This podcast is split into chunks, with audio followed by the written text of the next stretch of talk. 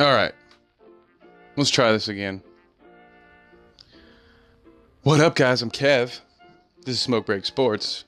And on this episode, man, I swear to God, we're going to talk about Boogie Nights. Boogie Cousins. To the GSWWs. Golden State Warriors. and the ripple effect. At least what I think it's going to be across the NBA. Because who really knows? I mean, when you went to bed last night, did you think you'd wake up to a fifth NBA All Star and the Warriors' potential starting five for their playoff run? It's another thing. And, and so that's another reason I wanted to dive into this was because everyone's reacting as if this is pre All Star break boogie and not post All Star break boogie, who's trying to recover from an injury from which really only Dominique Wilkins has ever recovered from successfully. So we're treating it as if they signed an a legitimate superstar for the mid-level exception, which in one sense of the fact is absolutely true. But in another equally true sense, really what they purchased is they they they they've gambled on an investment on a pretty risky stock here. Now, it's. I almost feel blasphemous saying this, but from from their perspective, I mean, it's a penny stock, right? I mean, to us, we're like, fuck, man, that's like five and a half million dollars. Are you kidding me? But to them, it's just, a hey, mid-level exception. Are you Boogie Nights? Sure. I mean, you see what we did with JaVale McGee? And Kevon Looney and Jordan Bell, like a little six eight freaking, or probably realistically six four Jordan Bell. Yeah, we'll take Boogie mid level. Yeah, four four times over. But let's go back to it a little bit about the very briefly the background of how in the hell did this happen.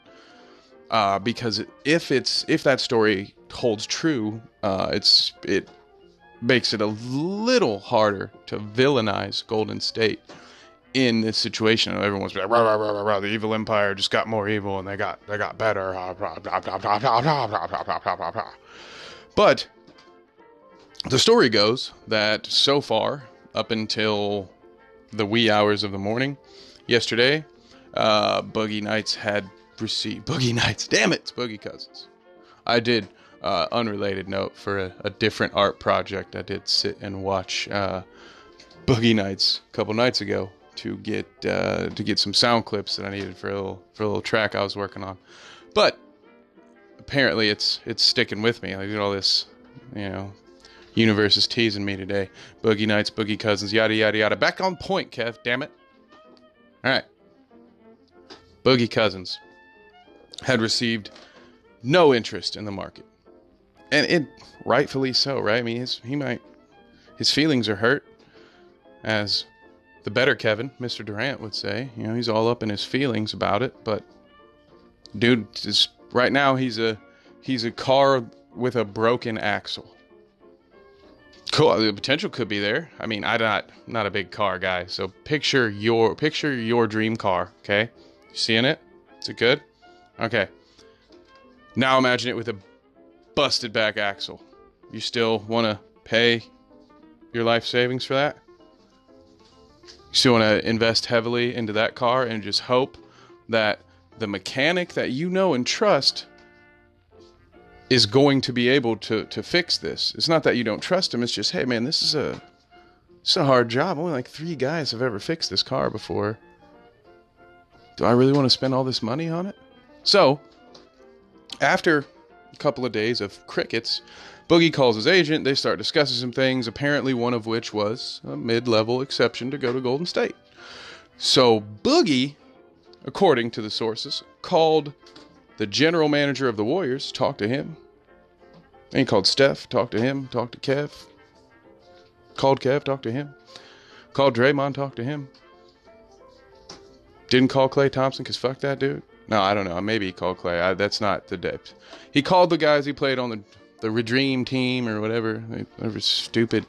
We are so terrible in America at coming up with original names. Like we throw gate on the end of everything. I'll I'll I'll deal with that in some time. Don't you worry. That'll probably end up on a bad dinner guest episode, not here. But anyway, we're terrible at naming things. Uh, just we're just remake city out here, remake nation. so whatever, dream team, whatever. He called those guys. Everybody was really excited, and that got him really excited to be like, "This is where I want to be now. It's not just like my only option, but it's where I want to be." And here we all sit now with our metaphorical dick in our metaphorical hand, or for some of you, that might be literally, I don't know how you take your breaks at work. That's not not my prerogative. That's I might have eh. Moving forward. I don't know if that was the right word there. You know, sometimes you just throw out a word in context, and then you're like, eh, was that right? Realistically, most people don't expect Boogie to be ready till about the All Star break or after the All Star break this upcoming season. So it's not like the Warriors have a starting five of all All Stars for all 82.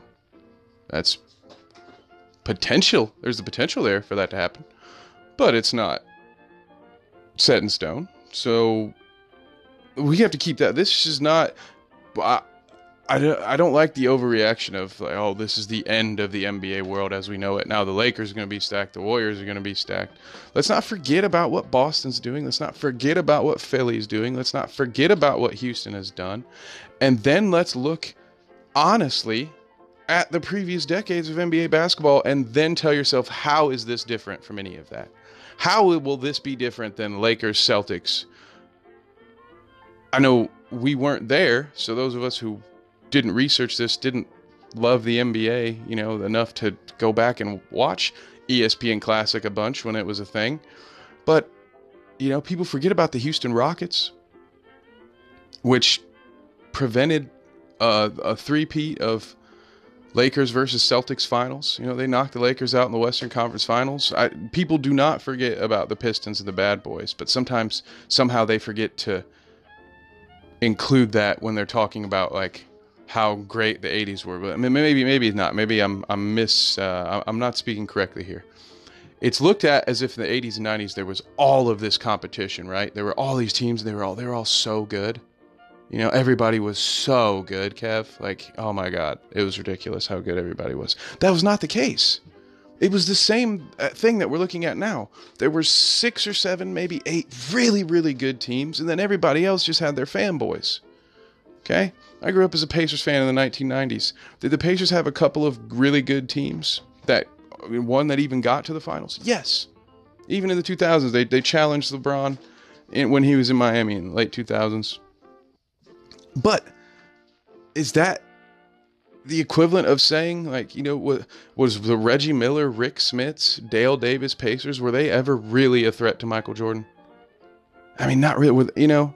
So, and that's the third or fourth best team in the East, right there, half most of the time throughout the '90s.